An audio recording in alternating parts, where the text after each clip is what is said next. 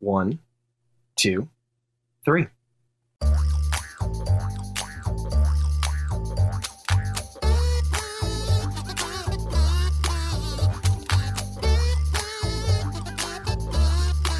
Welcome to Three Song Stories. We're the show that taps into music's power to connect us to our pasts and the stories they contain. Thanks for listening. I'm Mike Canary.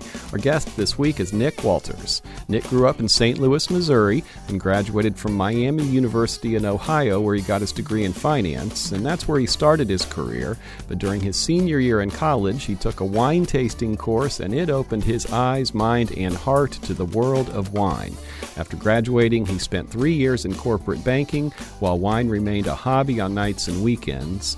Then in 2020, Nick made a huge career change to follow his passion. He left his job in finance and moved to Napa, California, where he spent time at Cakebread Cellars and Chappellet Winery. And in 2021, he joined the team at 11 Madison Park, a three Michelin star restaurant in New York City that's frequently named as one of the top restaurants in the world. Now, as a sommelier there, he helps to oversee one of the most awarded wine and beverage programs in the world and gets to live his passion every single day. And it comes our way via episode number 300 guests Rebecca Shaw and Ben Cronengold. Hey there, Nick. How are you? I'm excellent. How are you? I'm doing very well. So you're there in St. Louis visiting family, huh? I'm here in St. Louis setting up a microphone in my parents' basement. Are they excited that you're on a podcast? I, I would say that they, much like many things in my career that we'll talk about, they are excited and also slightly confused. Uh, I hope this next question makes sense, but I'm going to go out on a limb. So, what was your favorite Excel macro? my favorite Excel macro uh, is not even just in Excel. It is the the toggle between tabs, which I think not just people that uh, only use Excel use. Everybody can use it on their Mac or, or PC, but it's basically uh, Command Option Tab, and that just toggles you in between all the different uh, apps you might have open.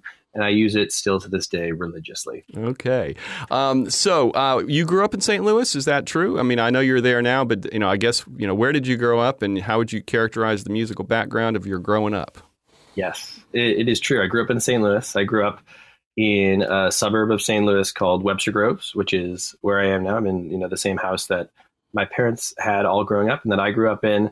And I would characterize the musical background as eclectic. I think that uh, I and nobody in my family would have described us as you know an overtly talented musical family by any means, but I think that music was always around. We were always listening to music, and the taste um, of certainly my parents that they passed on to, to my brother and I was very, very eclectic, as maybe some of my songs will will show uh, that I've chosen today. But I think we were always listening to a really wide range of genres and artists, and that really came because that's what was playing around us. I think in the car or in the house, both my mom and dad never really were bound in by by one genre or another, and so we kind of picked up on that ourselves, and that's how I would describe my music taste to this day. Um, if I ask you to flash back and try to remember a m- memory that has a musical association, what pops into your head? A memory that has a musical association. I think, I think for me, the the really early musical associations, and I'm sure that this is far from unique, but I think a big one is sitting in the back seat of my dad's car as he's driving us to school and, and home from school every day. And I think listening to whatever he wanted to play uh, and, and therefore what I liked um, is a huge musical memory. That's what flashes back to me. And then for some reason, I actually did not expect this, Mike, but when you said musical memory, I thought of um, a very niche memory, which is a thing that we did in St. Louis called, or they did in St. Louis called Shakespeare in the Park. So every summer they would have this big, I guess you would call it theater troupe, uh, come come to the local park, which is Forest Park, which is actually a, a huge park in downtown St. Louis, and they would put on not just musical performances, a lot of plays too, but musicals as well. And I thought of um, the the troupe there playing sort of like they were doing, doing warm up for you know if they were playing like the Tempest that year, these guys would come out with you know, little old timey instruments like lyres and, and do a little bit of warm up mostly for the kids that were getting impatient in the crowd. Hmm. Did you ever go up in the arch? I have been up in the arch. Excellent question. Um, the gateway to the west, and I think the last time that I was in the arch, the, the first and last time, as many St. Louisans will tell you, was uh, maybe we'll call it third grade field trip. Uh, we went as a class. You go up, and if you haven't been to the arch, I know listeners are really tuning in this week to hear about the inner workings of the St. Louis Arch. um, and what it is, is sort of like um, orb, I want to say, or like spherical pods. Have you been up, Mike? I have. As a very young yes. child, I'm trying to see if my memory corresponds is, with what you're describing. coming back to you right oh, now? Oh yeah, I, I always described it as a barrel. I felt like they set us up in a barrel. Yeah, that's kind of what it is. I'm I was making it a sphere, but it really is a barrel. And they put you in this kind of pod that feels like an escape pod in Star Wars, and it takes you very, very slowly up to the top of the arch. Uh, you do get a little view uh, of the city, which is always nice, and then it is wonderfully swaying in the breeze, which is absolutely terrifying to me as a kid who's who's very scared of heights. Do they still let people go up? I believe they do. Uh, to my knowledge, they do. And like I said, I've had friends and uh, my girlfriend, who is not from St. Louis, have all visited me and they've all asked, should we go to the Arch? And maybe I should just start taking them because I have not taken anyone else there, or hmm. up it at least, since I was young. Do you remember the first time you saw music performed live that wasn't the Shakespeare thing? Ooh, yeah. I think I think the first time I saw music performed live, let's see it would have been does does musical theater count? Yeah, Even sure. it's not Shakespeare. Yeah, I think I think it would have been my parents and in particular my mom had a huge passion and has a huge passion for, for musical theater as a fan you know not that any of us were really performing in musical theater but it would have been i think going to see wicked on broadway hmm. that was uh, one of the very first shows my mom ever took us to see it was incredible and that's a huge huge memory for me as a kid because since then, I think I've seen the show probably 15 times in various uh, venues. But that is one that I remember, you know, moving me so much as a as a young kid. I'm sure that there was, you know, I don't know. I'm, i was going to say I'm sure there was a concert that my dad took me to, but the first one that comes to mind, I was more like in high school, and he took me to Guns N' Roses, which oh, cool. sticks out as an early early memory as well. Was that Wicked trip the first time you were in New York City? The Wicked trip was the first time I was in New York City. That's true. I never I never put two and two together like that. Um, I don't know why, but yeah, it definitely was. Did you go? I'm gonna live here someday. I said, "Look at me now." Um, I think, I think that even then, I did always have a drive to live in, you know, a big city. Um, weirdly enough, I think in middle school and high school, and even college to a lesser extent, I didn't have the one city picked out. I didn't think like I must live in New York City. That kind of came later. Um, that drive to live in this particular place that I I do love so much. But yes, I think early on visiting New York and my mom, not just that trip, but my mom would always year in and year out say, you know, we're going to go to a couple shows a year in New York because that's how you get in and see the hot shows. Um, and sometimes we'd go to Chicago as well to, to see some great shows there. And of course, we saw tons of local theater here in St. Louis, which is amazing. But I think those early trips of it's not just going to one show. We would go to like three shows in a weekend, see some amazing things, go out to a couple amazing dinners, you know, eat some pizza late at night, which felt like the most insane thing in the world to me. We would, you know, get pizza and it felt like it was two in the morning. It was probably 9 p.m. But um, it, I do remember feeling like this is a really special place. And then later on, maybe subconsciously at some level, um, I did feel a drive that you know I need to be in this in this city. Well, speaking of musical uh, musical theater, it's time for your first song. Absolutely. And it is indeed musical theater. Do you guys get a lot of musical theater songs on the show, Mike? We've probably had, you know, a dozen over the 300 or so episodes we've done. So not a ton, but yeah. Love that. I was I was hoping not to do something too, you know, try to try to be obscure or anything like that. So I hope this song resonates with with people as well. It's one of my all time favorites from a few of the all time greats. This is you know uh, Andrew Lloyd Webber and Donny Osmond performing Andrew Lloyd Webber's song from from Joseph. I'll let you intro the song. You do really well at that. Um, do you? Am I telling the story first? Am I? Or are we playing the song first? That's on you. Mm. I think uh, uh, the quick intro for me is that this is one of the early shows that we saw. Certainly, I did not see the show live, uh, as this was slightly before my time. But this is one of the first shows that my parents bought us the, I guess it would have been VHS uh, of the show, which I only now, I'm not not exaggerating, this week realized was just a recording of you know the original cast in uh, either on Broadway or in Canada, wherever they were. And I always just thought this is a movie, and um, we listened to it over and over and over again. My brother and I were obsessed with it. This is one of the shows and one of the songs that got me obsessed with learning and memorizing lyrics, which has to this day been something that I needlessly obsess over and has absolutely no use in my everyday life, but I continue to do it. Um, so without further ado, did you just say that you just played it on VHS a couple days ago? Did that actually happen? It did happen. Your parents have a parents, VCR, is what I'm getting.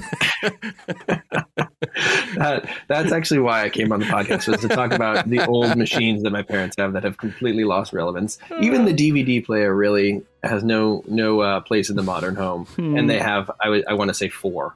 Um, but yes, I'm actually looking right now, Mike, at a wall of both DVDs and VHS tapes. And my parents here, I can um, we'll attach their address down in the uh, bio for the show, and anyone can come by uh, in the St. Louis area if they need to play a VHS tape. Well, let's listen to this. Uh, imagining it not on VHS, but a finer recording. This is Nick Walters' first song today on Three Song Stories. This is Donny Osmond performing Andrew Lloyd Webber's "Any Dream Will Do" from Joseph and the amazing Technicolor Dreamcoat. As he alluded to, this is the 1992 Canadian cast recording. Oh man, the young Donny Osmond. Um, I love that song so much, and what it makes me feel one is I was fighting myself not to sing along to it the whole time. I was like going to mute my mic and start singing to it. It, it does sort of. Uh, it's sort of impossible not to sing along to. I love that song so much, and maybe in a different world, or maybe this world, I I would love to find the karaoke bar in New York City where that would be an acceptable song where maybe people would would sing along with me to that one because that's my ideal karaoke song.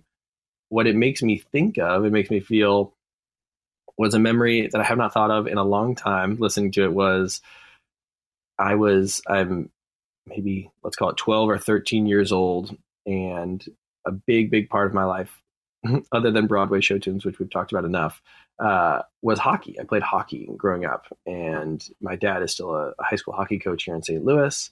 My brother played club hockey in college, and it was sort of it was everything when we were kids. Was our hockey teams, our hockey trips, hockey practices, sort of dominated our lives uh, and probably my parents' lives as well. And one of the memories that I have was is going on a hockey trip when I was probably 12 or 13 and I took with me my very first iPod that I had, the original, or at least what I think of is the original iPad, iPod, sorry, the one uh, with the turny dial. Yeah, the kind of bricky one now in retrospect. The bricky one. And you know what? I'm already realizing that I've said the wrong thing because it was the first iPad iPod video, the one that you could play oh, music right, right, right, on, right, right. Which was a huge deal for me at the time. I remember being like, this will change my life.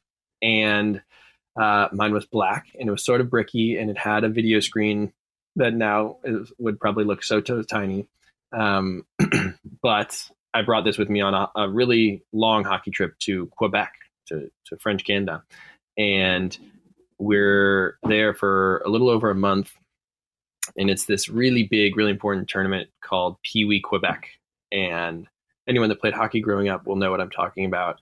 But the long and short of it is that you're away from home for a long time.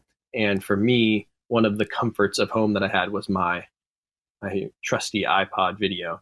And I really, really underprepared in terms of downloading songs and videos um, in a time when songs were 99 cents and videos were like a dollar 29. Hmm.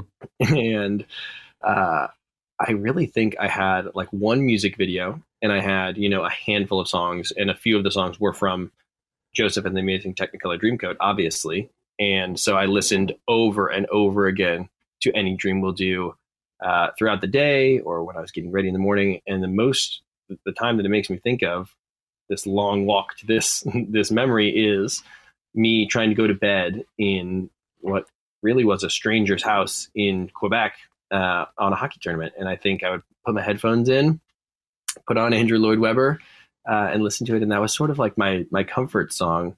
Now that I think of it, and I'm sort of embarrassed to say what the one music video was that was downloaded on. Oh, it's too late now. Uh, I was going to ask, so but now it's too late. What was yeah, it? Yeah, no, I we're in way too deep not to say it. Well, uh, listener at home, if anyone was guessing, this is to give you some context. Probably like 2006, 2007, uh, and the song and video was "Beep" by the Pussycat Dolls. how many times? you remember you, that little ditty? Uh, yeah. How many times do you watch it? way too many times, way, way too many times every single night. And I don't know why, but will.i.am and the Pussycat Dolls, I was not a huge fan of the Pussycat Dolls. I just had this one song and this music video and it fascinated me. and uh, I listened to it and watched it so many times. I don't want to like paint with too broad a brush, but it seems like there might not be a ton of overlap between youth hockey players and uh, Donny Osmond. Would that be accurate?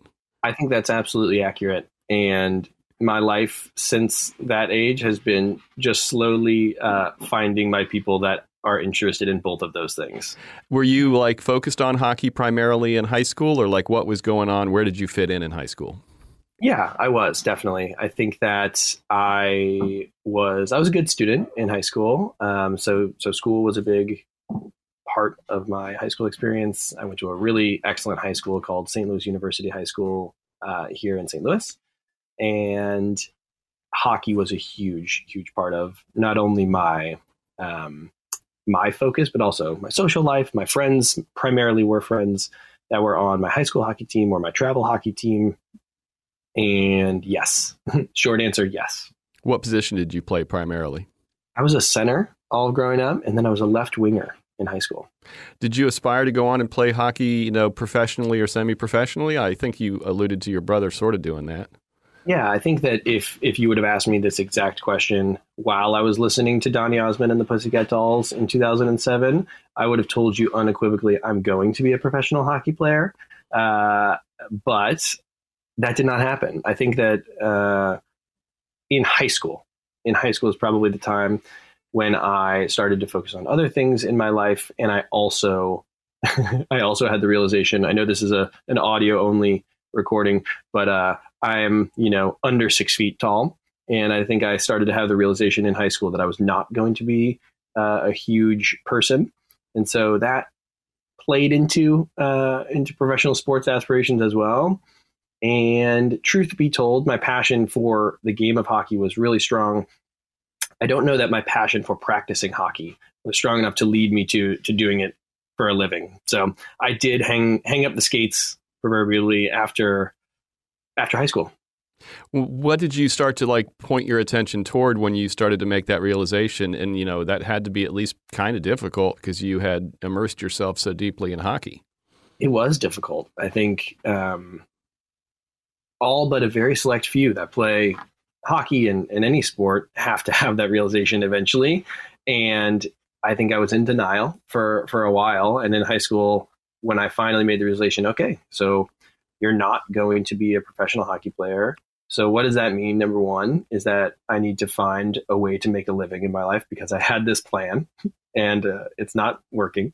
Um, so, what can you do for a living? So, I think I started to point my attention towards career aspirations for sure. Um, late in high school, early in college, was sort of all about networking uh, and pointing my attention at people that I knew in my life, in my circle, uh, that were successful. And um, a lot of people around me, so talking about mentors um, and leaders, and also you know friends, parents that had done really well, I would see what they did, and I thought, oh, well, maybe I'll do that. And that sort of leads into your very first question, the, the Excel macro question, which we're burying the lead a little bit. But I, I did decide to get my degree in finance. So that was my, my major in college. And then I worked for about three years in, in banking as well. Why did you choose Miami University in Ohio? Amazing question. Uh, a great school.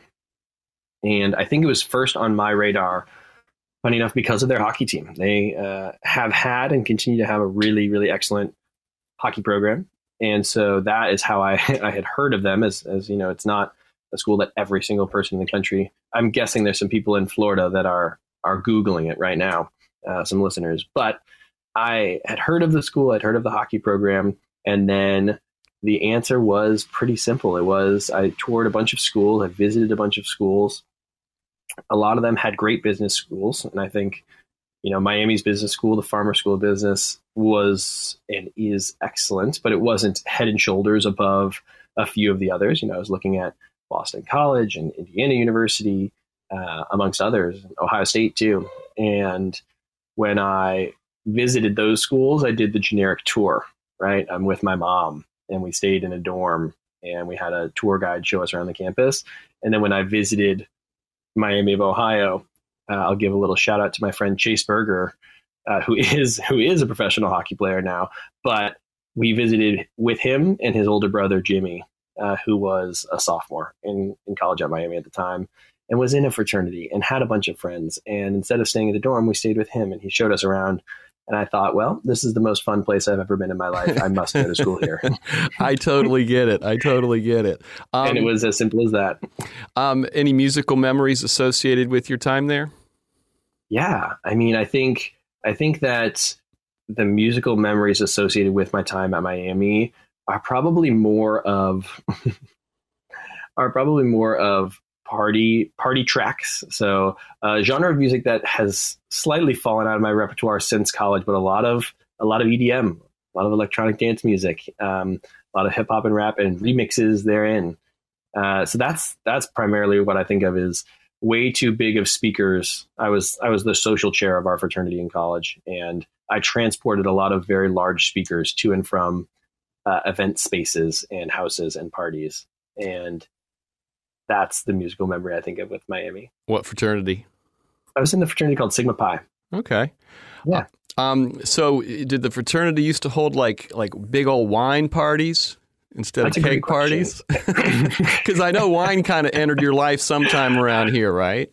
It, it is sometime around here. I wish I could say that it was because we did extravagant wine dinners. People doing uh, like people like doing wine bongs and yeah, you know wine, there was wine, open wine drinking. It, it unfortunately was big old bag and box Franzia. Um, and so that that was not the start of my passion for wine, but it was at college. So that's that's true. I think um, the I guess it would have been yeah my senior year, my senior year of college.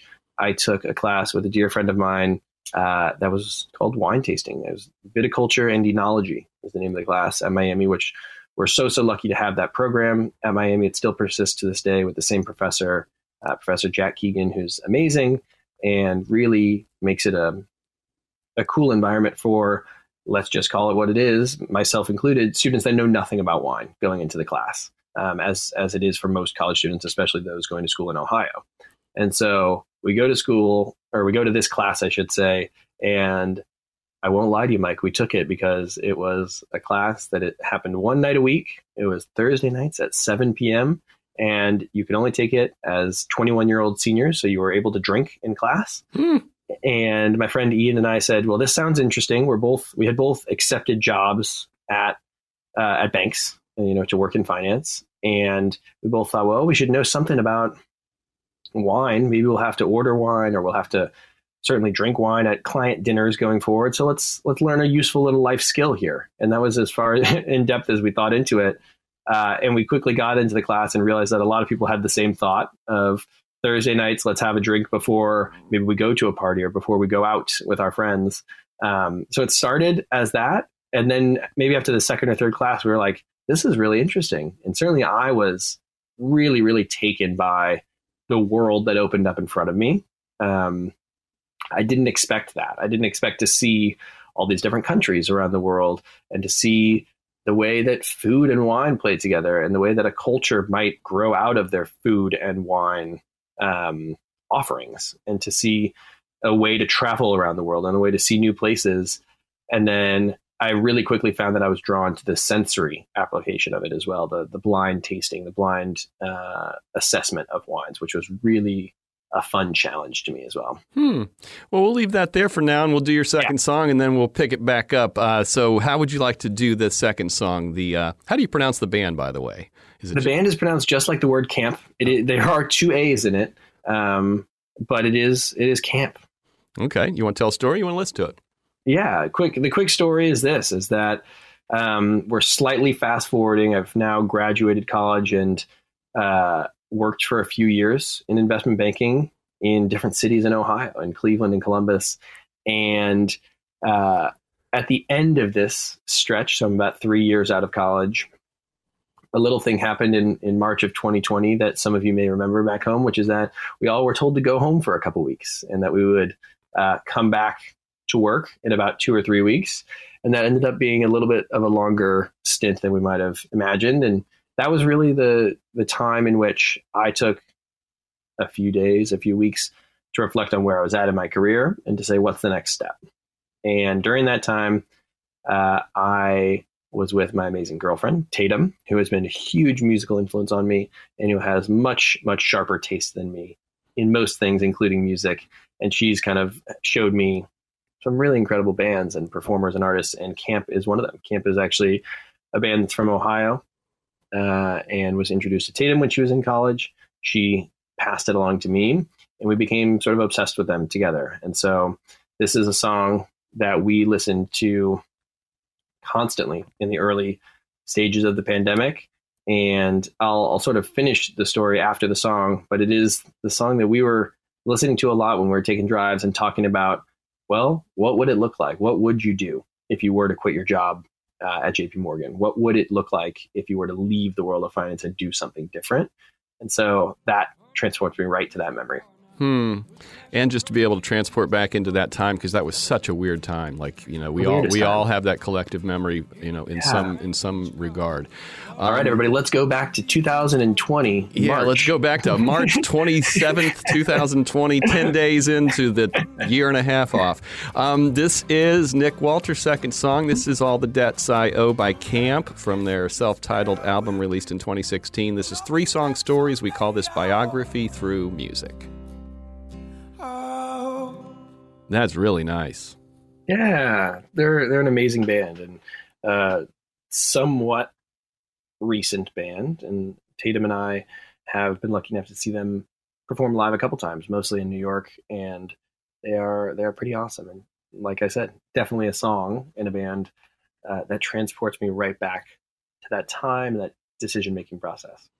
I, you know, we've done 300 plus episodes, so we've done like 900 songs, and I'm actually going to go look that band up and maybe listen to some of them, which does not Mike. happen very often, but that is so wow. like in my my wheelhouse that is the ultimate compliment, Mike. And thank you. I feel like we need like a, a soundboard sound for that when Mike is going to go look up the song or when he actually really, really likes it. Like a cash register going cha-ching. Cha-ching. um, uh, so before we start talking about how you actualized your pivot to wine, um, what did you like least about the finance job world and what did you like most? That's an excellent question. Yeah, I think what I liked the most certainly was the people. I worked with some really amazing and really, really smart people. Um, and that I always found fascinating and found enlightening. So I loved working with and meeting new people. And the part of the job that dealt with people, I loved, was excellent. I loved going into new industries. A big part of my job at JP Morgan was going to companies that we were lending money to as the bank and sort of diving deep into their industry and into their business specifically. So you got to have some really interesting conversations with, you know, companies that produce steel coils or other raw materials that you never thought you would learn anything about. And so I loved that part of the job of meeting new people, of exploring new industries. Um, and there was a lot of intrigue there. The part that I did not like, my least favorite part, we will call the minutia of the job. I really disliked sitting at a desk for eight hours, many, many days, uh, and using those Excel macros that you mentioned, which became monotonous. I really did not like being by myself, sitting at the desk and diving deep into numbers for hours and hours at a day. I found it um, maddening. Do some people in that job just love that kind of stuff, or do they just put up with it because it you know pays pretty good?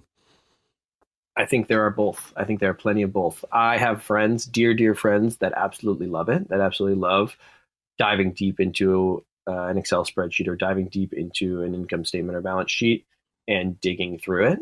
And I think that those people, we need them, right? Like there are people that have a passion for numbers and have a passion for details like that. Uh, and then, yeah, there are tons of people I think that one way or another um, have found their way into finance that do put up with it because it pays pretty well. So I'm going to guess that from the time you took the class that let you drink in college to the decision to pivot toward wine, you had been keeping up with the wine world. Was that like your side passion, your hobby somehow? Exactly right. That's exactly how I describe it. And I think I had been keeping up with it, keeping tabs on it, and honestly furthering my appreciation for it. I had been reading lots of wine books. I, you know, out of that class, I really developed a great relationship with the professor, Jack Hegan, who gave me a ton of great advice um, on books to read or documentaries to watch. And so around that time, I read books like Karen MacNeil's, you know, The Wine Bible, and I read the Wine Folly book, and I read uh, Andrew Zraly's Windows on the World, Wine Course, all these books that are sort of intro level wine books, and those got me fascinated. And then I watched a documentary um, cash register, please ding, because Mike, you should watch it. It's called Somm, Somm documentary, uh, which is a huge, huge look into a world that I did not know existed, which is the Court of Master Sommeliers, the the group, the governing body, I guess you could say, of the world of sommeliers, and follows four hopefuls as they prepare to take the Master Sommelier exam. And it's a really fascinating documentary and shows a career that I did not know was possible. And it was a big moment for me at the time. I didn't realize quite how big right away, but I just knew, oh my God, these are fascinating individuals. I see them. I want to be like them. How can I do that? Could I ever do that? Uh, and now to have, you know, not to skip too many beats, but to have relationships with a few of the people that I was watching that film and also to have worked uh, in some capacity near them and to be to be close to achieving that in any way has been a pretty incredible ride. How long b- between watching that movie and driving around in the car during the pandemic? Let's see. Not a lot of time. I was watching the documentary, and a, and a couple months later, we're driving around during the pandemic, and I'm talking about, okay, well, if I were to do another path, what would it be? And once we got out of the car, I, I, would make a list and I wrote down literally by hand, pen and paper, um, and I still have the list actually in my in my childhood bedroom upstairs. And it was just a list of things that are making me passionate, things that are bringing me joy, making me feel driven, making me want to get out of bed in the morning and and spend my time and effort on it. And I made this list that's probably 12 items long and I didn't think much when I was writing them down. It's just quick, you know, first thing that comes to mind. And then I sat back and five minutes later came back and looked at the list. And my big realization was okay, none of these have anything to do with finance. All of these items, uh, not all of them, I, get, I should say, a good amount of them are related to wine, to restaurants, to fine dining, to beverages. And that was the moment when I sort of had a, a snap to, and I realized, oh, I've been fostering this passion. I've been fostering this hobby um, of mine on the side, but really it has overtaken, and it is it is the thing that I think about more than anything else. So uh, that, that is also when I realized that I had been spending more time thinking about restaurants, thinking about wine, researching both of those things, than really trying to further myself in my career that I was currently working in And that's not a great formula for success in that career. So I decided uh, to switch the careers. And it was really in that moment. And it seems sort of crazy to say that it was that quick, but it was that quick. It was sort of like, okay, that's where I'm at. Here's my list. Now, the next step is okay, I got to get out of this career that I'm in and I got to find a way into the world of wine. So, how am I going to do that? And that is where I am sort of thankful for the amount of time that we all had. I was working from home at the time. Oh, right. And yeah. That's, yeah. So I'm, I'm working from home, right? I'm working remotely. And I would use my mornings and nights and tons of time in between uh, researching what careers exist in the wine world. I thought, you know, I don't, I don't want to just quit my job in finance and go work at a restaurant because at this point I still thought ah, I'll never work at a restaurant. That doesn't seem like me. Um, so I not only researched on the internet and read tons and tons of stuff about wine careers, but probably the most importantly, I shamelessly reached out to via email and phone call every single person that I had ever met that worked even remotely in beverages, in wine, in restaurants. Um, so I had I had been to the Napa Valley, I had been to the Finger Lakes in New York, I had been to Champagne, all just as a consumer, as a person that was interested in wine, and um, I reached out to people that had hosted me at wineries. I reached out to somms at restaurants that I loved. I reached out to uh, family friends that worked in beverage distribution and wine and liquor distribution, and not so much asking for jobs, more like this is what I'm thinking about doing. What's your advice? Where do you think I should start? And the overwhelming majority of them told me to go work for a producer of wine, a winery, right? They said, here's where I'm at in my career. And lots of them were somms or wine directors or um, high up at a winery. And they all said, if I could start my career in wine right now, I would go work a harvest at a winery because now I can't. Because now I have a house and a family and I can't just sort of leave and go live in a, a different country or a different city uh, in a wine region and make wine for three to four months because it would be impossible at this point in my career. So that's what I decided to do. And also adding into that equation, no small part in that was that, um, well, nobody was really hiring in March and, and April of 2020 because of the pandemic. So certainly those jobs at restaurants were non-existent. Those jobs, yeah, yeah, yeah, importer distributors, non-existent. Nobody wanted to hire anybody, but they needed harvest interns, and they needed them bad, actually. So I went on a little website called wine.com, winejobs.com. Sorry, winejobs.com. Hugely important in this process for me, and I applied to. I'm going to say probably 50 different wineries, all advertising for harvest cellar internships and I had zero experience in the world of wine. What I had on my resume was three years at a at the largest bank in North America, and I had a degree in finance. I had one course uh, of of wine education in college, and I had taken. I, I sort of skipped this part, but my friend Ian, who took that class with me back in college, when we were working in banking, we both decided to take our intro exam with the Court of Master Sommeliers, sort of um, as for fun, really. You know, we, we wanted to further ourselves and say we know about wine in some capacity.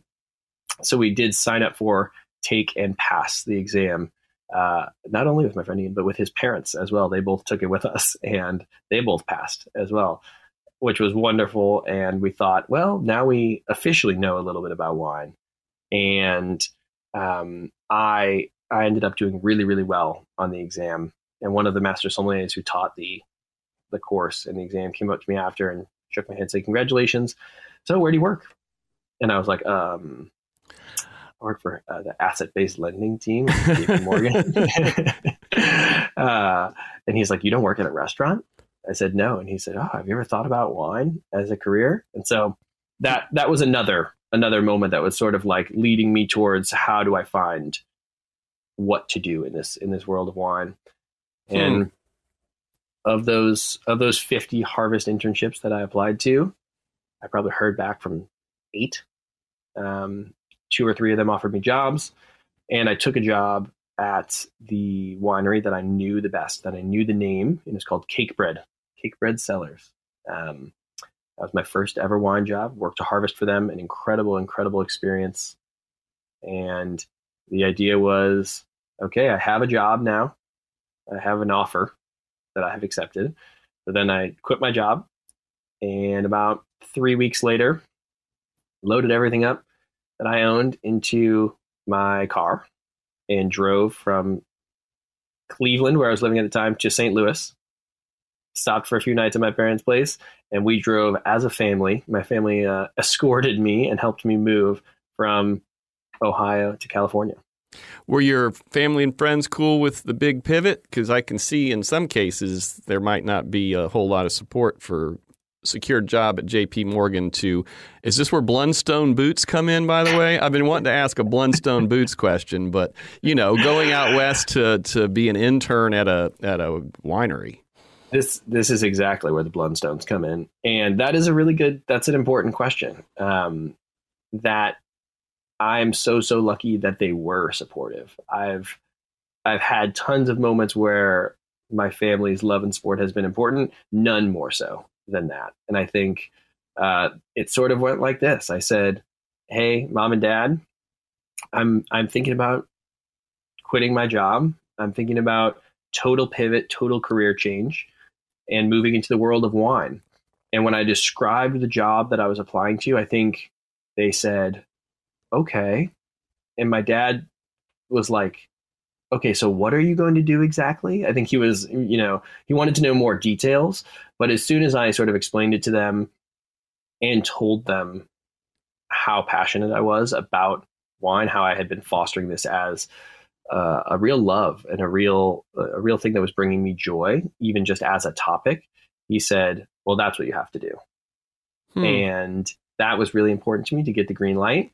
Um, and I think I think that had I not been given such a green light and such a enthusiastic yes, and how can we help you, it would have been a lot harder. Um, I think my friends were also apprehensive. I have a lot of friends that work in corporate the corporate world and in finance. I think they were all like, okay, um, you know, same kind of question. What is it exactly? And I think a big question was, can you make a living? Like, can you can you make any money working in wine? And I was always sort of like, I think so. I think you can.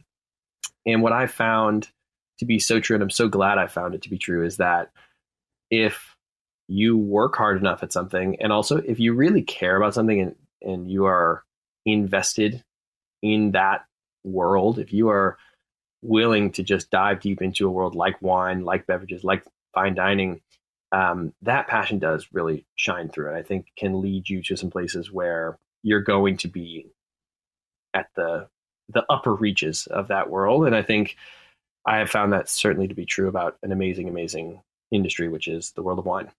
So if I'm doing the math right, you know, it wasn't long before you were in New York City, you know, I working at 11 Madison Park where you started as a server it says. So you just went there and got your foot in the door basically?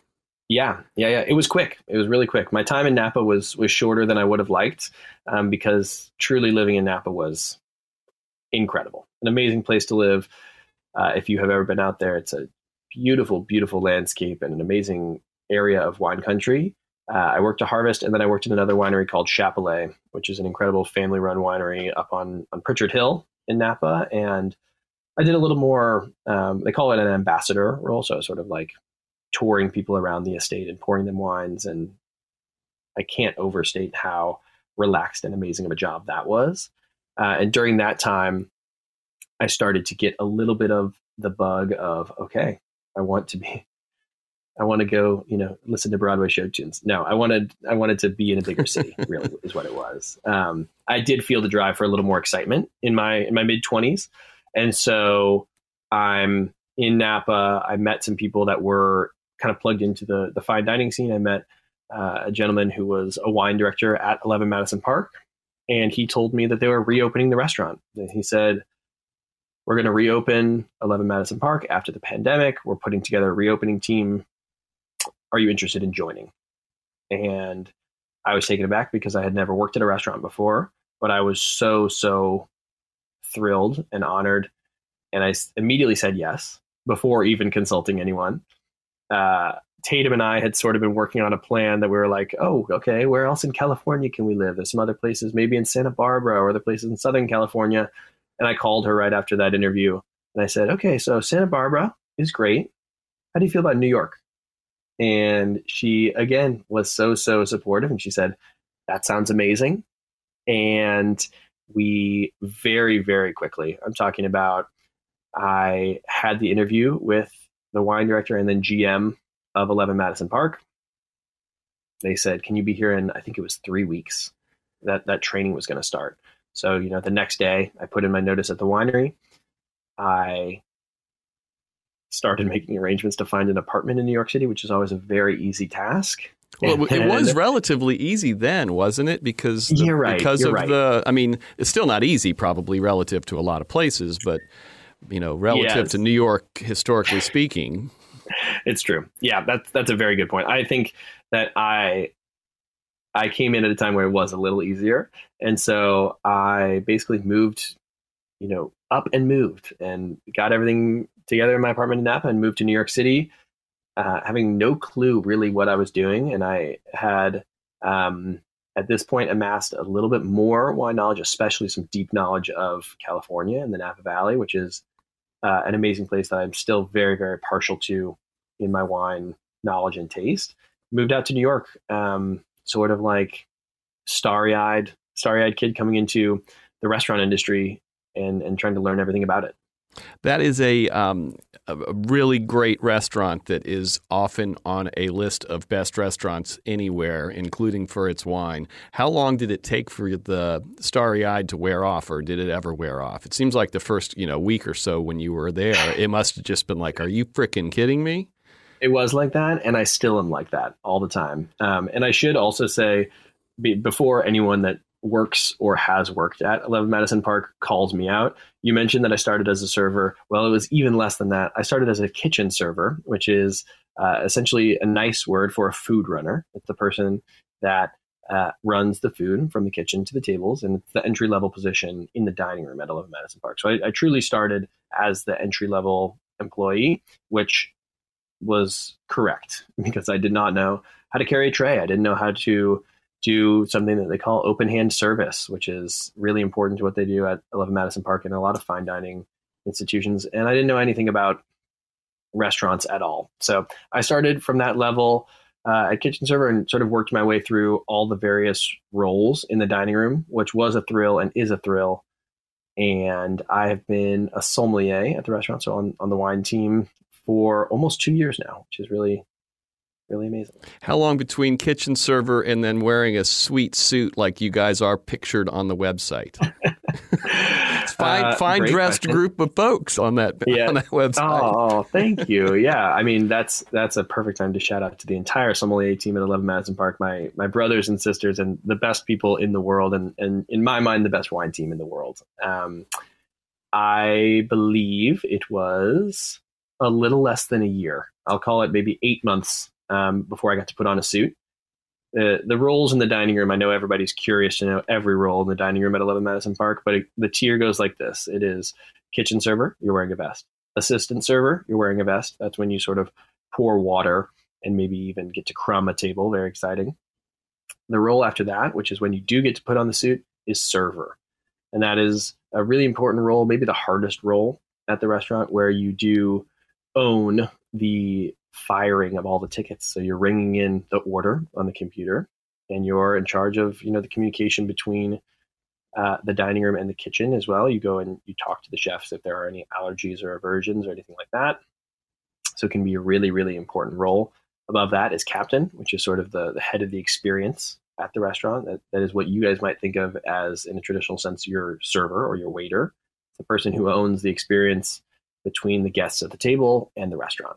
And then after that, I became a sommelier. So, uh, sommelier, same as a captain in a lot of ways, except that they really, really focus on the beverage service. So, wine, cocktails, beer, whatever it may be. Hmm. Uh, I love talking about this stuff. You say our listeners might not be interested. Trust me, our listeners are interested in that stuff. So thank you for giving us the, those details. But it is time for your third song. Absolutely. This this third song is indicative of that time at 11 Madison Park. It is a song that I have heard countless times. I've heard it every single day of my working life for the last three years because uh, it is not only a part of, but a crucial part of the dining room playlist at 11 Madison Park, which is an amazing, amazing collection of music. Uh, and this is the song to paint a picture for those listeners that are interested in, in this world is it plays every night around the same time think about 10 10 15 p.m and this is i think one of very few songs on the dining room playlist at 11 madison park that all of us on the team agree on. We all love this song. Everybody is sort of obsessed with it. And it's the song that gets everybody into a little bit of a groove. You know everybody makes eye contact with each other maybe a little bit of very subtle dancing maybe a little head nod or two. Um, and it has sort of grown into a song that has a little bit of special meaning to us. It's it's like the one song that comes on and everyone's like, oh yeah, this this one's coming on, and we give a little bit of a an extra pep in our step. So I hope it gives you a little pep in your step as well as you listen to it. How do you pronounce the artist's last name? Pip Millett. That's what I was going to say, but I was afraid it might be Malay. Um, it could be. It could be, and if it is, I apologize to Miss We're sticking with millet. millet. Um, that's a great picture. I love that. Um, you know, it's just like the little behind the scenes things just makes everything so much more human and, and accessible, and I love it. Um, yeah. This is song number three for our guest today, Nick Walters. This is June by Pip Millett from her EP Lost in June, released in 2020.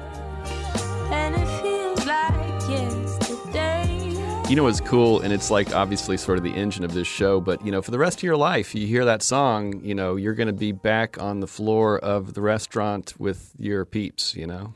Yeah, it's true. And I, I think of all the songs that do elicit some sort of emotional reaction, that one is emotional for me. That one does make me think of the amazing people that I work with and the amazing guests that we have at the restaurant. And like you said, will always transport me to a time walking around the floor of the dining room, and it me immediately makes me think of people like my friends Marina and Martina and Stephanie and Alex, and just making eye contact with them on the floor. And I'm I'm cognizant of the fact that years from now that will be still that memory. And so, pretty pretty beautiful song on its own, but definitely with that uh, that context as well is is really really meaningful. How'd you get time off over the holidays? Seems like that'd be a hard time to get off. Thank you for bringing that up, Mike. I hope that there's. I, I hope the people you just shouted out. Right now. I hope the people you shouted it out to aren't like, yeah, he won the coin toss.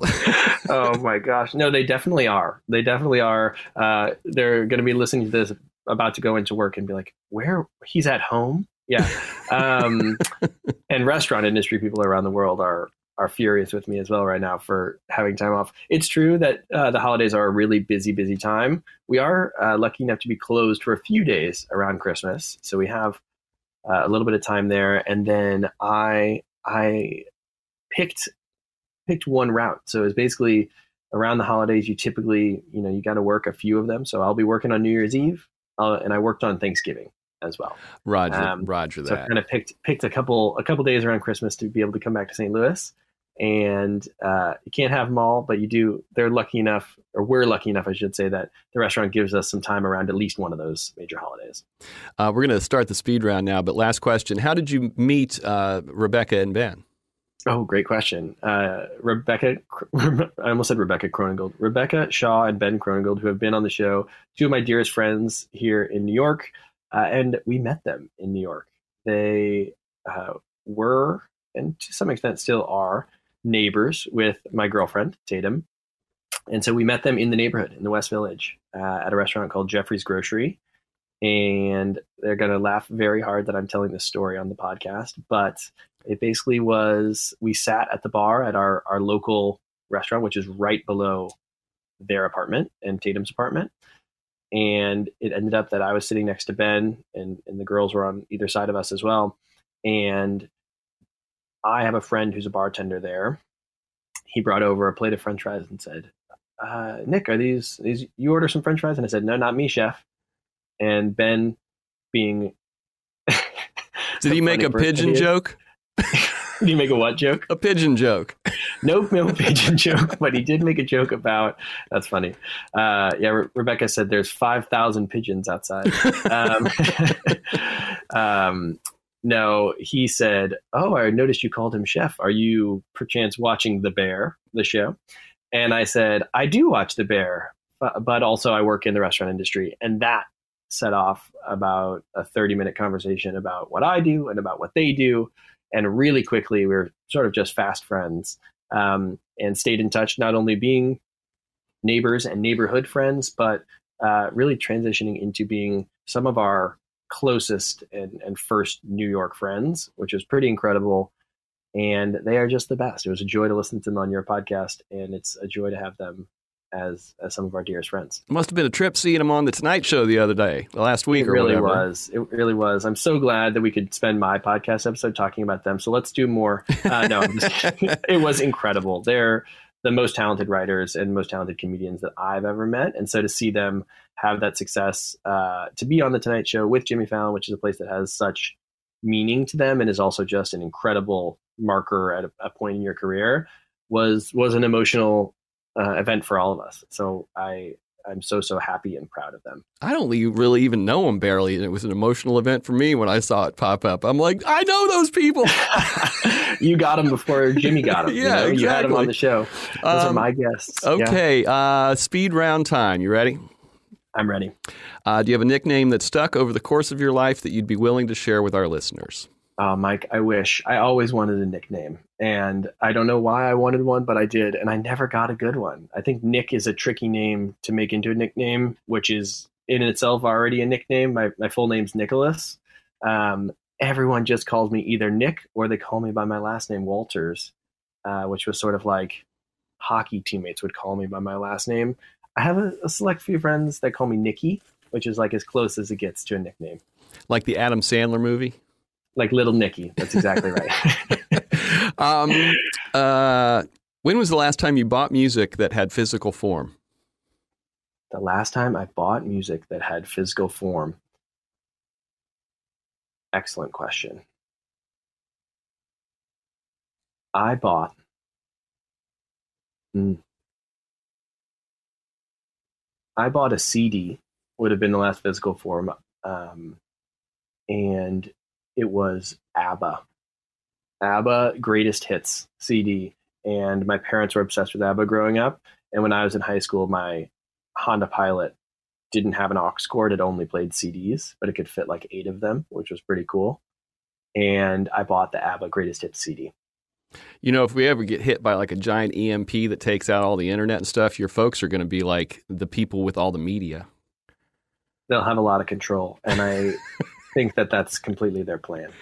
Um, if you did karaoke and you couldn't do uh, any dream will uh, do, what song would you do? uh, I would do a duet for karaoke because I like to lean on people that have better singing voices than me. And I would do it would be either I would do uh, a song called "Unworthy of Your Love," which is a Broadway show tune from the show The Assassins, and I would do that with my girlfriend Tatum. That's sort of our surprise duet.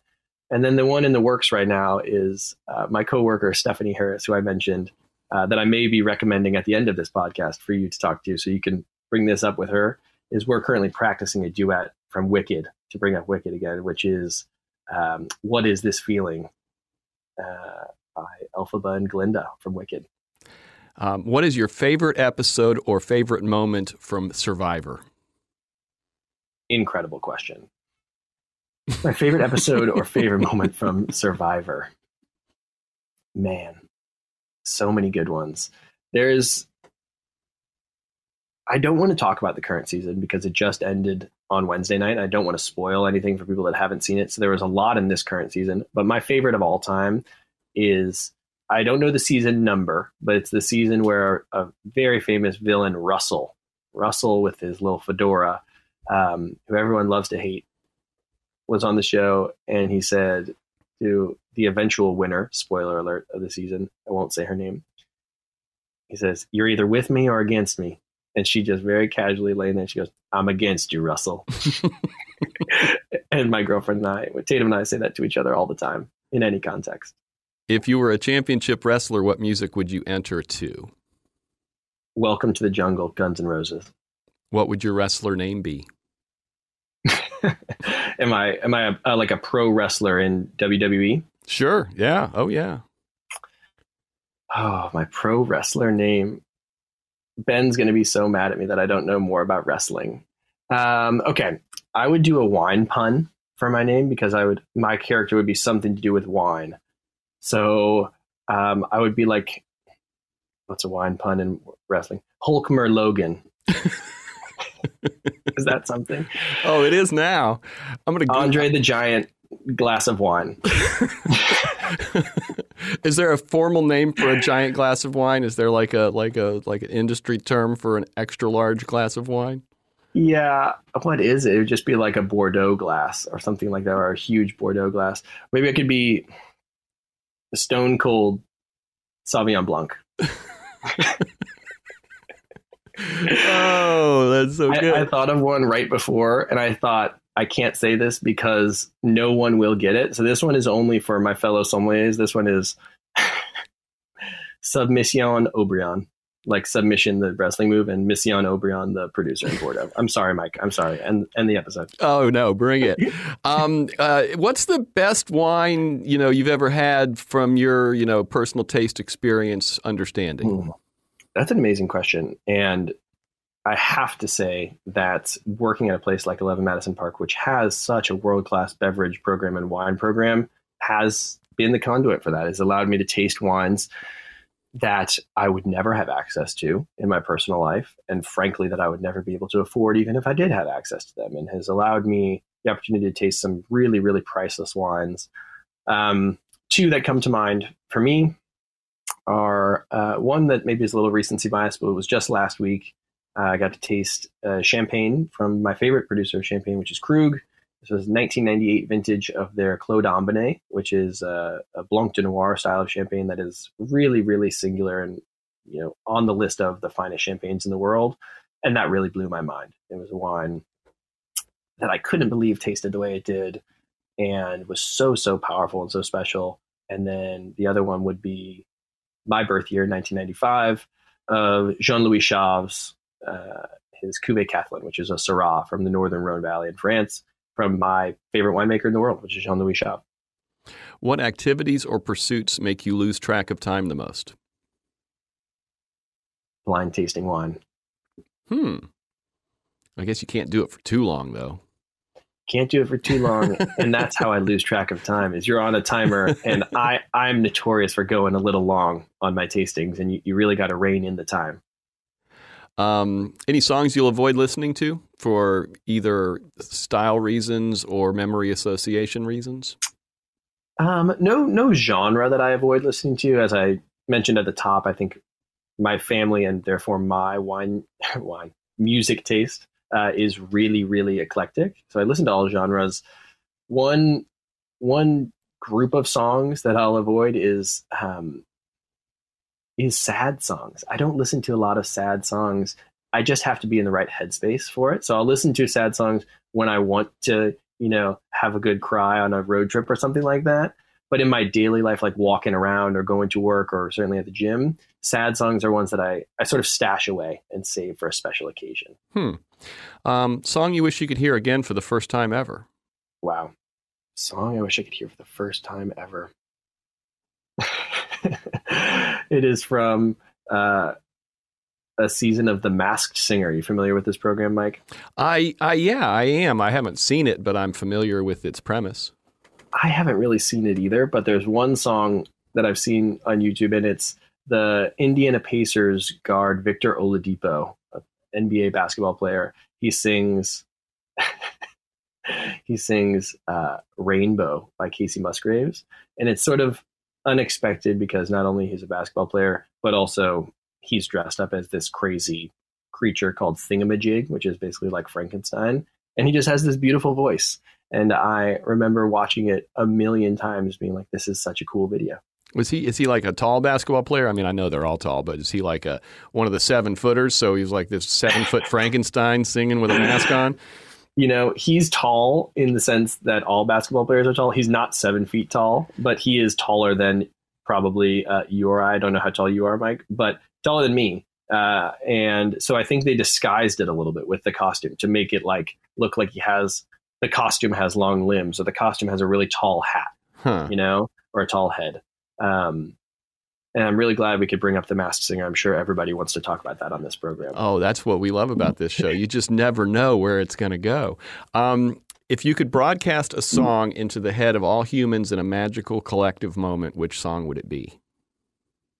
Paradise City, Guns N' Roses. I'm sorry to keep bringing up Guns N' Roses, but that song puts me in a good mood every time. Have you seen any of the modern uh, Axl Rose? What he's out there doing? It's not good. I have not actually. What's just, he out there doing? Well, just you know, performing in air quotes his songs, but he uh, he has oh, fallen no. mightily. I will oh, say. No. Oh well, I. I must admit, I was panicked for a second when you said, "Have you seen what he's out there doing?" I thought I immediately pictured Axl Rose doing something very, very problematic or inappropriate, which I'm glad here isn't happening, at least that we know of. Um, I I've seen Guns N' Roses live twice in my lifetime. Once when I was really young, and then once the very first reunion tour that they did. And I'm I think this was before it has fallen mightily because it was, it was pretty awesome when I saw it like let's call it ten or twelve years ago. We usually ask what would your 14 year old self think of who you are today, but I'm going to bump it back just a little bit further to you on that trip with your iPad iPod video. It's funny how we oh, can't say iPod anymore because the uh, iPads. The we iPod video. IPad. Yeah. What uh, what would your you know 12 or 13 year old self think of who you are and what you're doing? You know, I think my 12 or 13 year old self would be equal parts thrilled and also a little confused. And I think that's exactly what Ben and Rebecca said about their career as writers. Um, so I'm going to partially steal that because I think I did not know that this was a possible route to take, not only in my life, but in anyone's life. Um, I think, I think that in being a sommelier, I have sort of achieved this this career and this daily daily routine of doing truly only the things that I love and care about, which is interacting with people, meeting new people, and bringing them really special experiences through wine. And so I think my 12 or 13 year old self would say that is amazing because I'm, you know, having so much fun on a daily basis, which is true. And then I think he would have questions. I think he would say, you know, what is what is uh, what is Bordeaux and why are you making wrestling puns about it? And why don't you have a hockey stick in your hands? And where is the hockey stick, Nick? Please. no, I still play men's league hockey. Don't worry. Don't worry that 12 or 13 year old Nick and I'll be playing in my alumni high school hockey game in just about two days. Oh, that's so cool. Yeah. Um, okay, well, you've done it. Is there any? Th- uh, no, we have to have you recommend your three people. I don't want to get ahead of things. So, yeah, time for you to recommend your three people that you'll share this with, who you think we might be able to get on.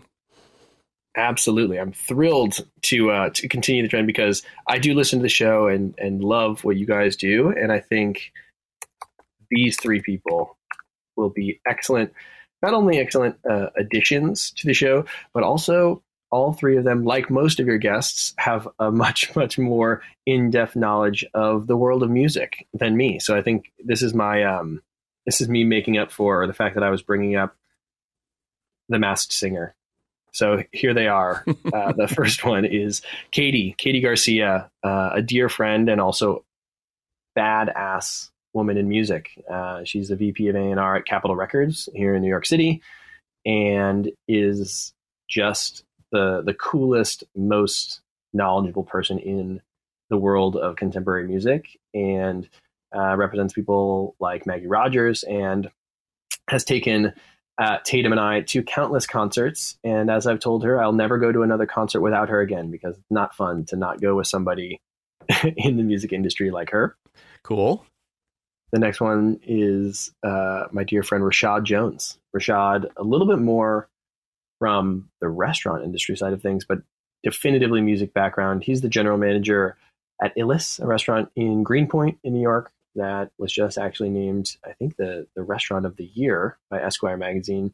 Really incredible uh, fine dining knowledge, and and before that, a classically trained cellist with perfect pitch, which you must ask him about, and also just the the taste maker. I think in in all ways, he has really really incredible taste in fashion, in music. Tastemaker is a really good wrestler name. I'm just saying. God, that's good.